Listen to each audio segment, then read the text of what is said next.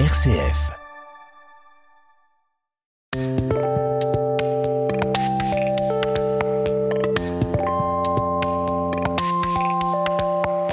Jean-Paul Deluge, bonjour. Bonjour Vincent, bonjour à tous. Nouvelle chronique philosophie euh, en votre compagnie et aujourd'hui le pêcheur et l'homme d'affaires. Alors c'est un vieux conte qui est un récit de l'abbé Pierre qui avait écrit ça il y a quelques années. Le pêcheur et l'homme d'affaires. Un riche homme d'affaires était en vacances en Inde. Un matin, sur la grève, il aperçut la barque d'un pêcheur qui rentrait. Là lui cria-t-il. La pêche a-t-elle été bonne? Le pêcheur lui sourit et lui montra quelques poissons posés au fond de sa barque. Oui, c'était une bonne pêche. Il est encore tôt.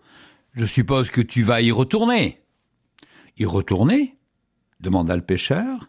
Mais pourquoi faire Mais parce qu'ainsi tu en auras plus de poissons, répondit l'homme d'affaires, à qui cela semblait une évidence.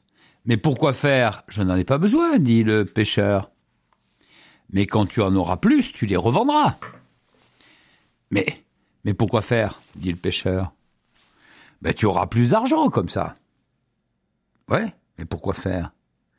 Tu pourras changer ta vieille barque contre un joli bateau plus grand.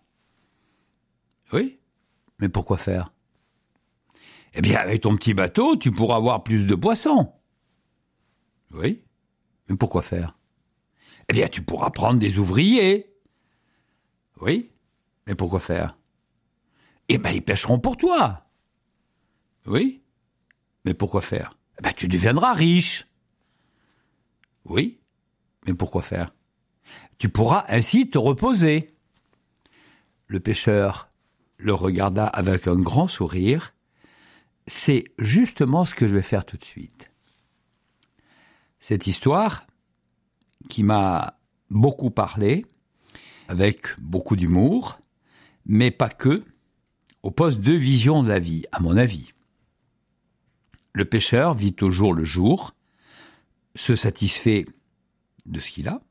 L'homme d'affaires, lui, cherche posséder toujours plus, à accumuler des biens, des richesses. Il n'est pas dans le bonheur présent, mais dans un bonheur toujours à venir. Et vous, seriez-vous du genre pêcheur ou du genre homme d'affaires?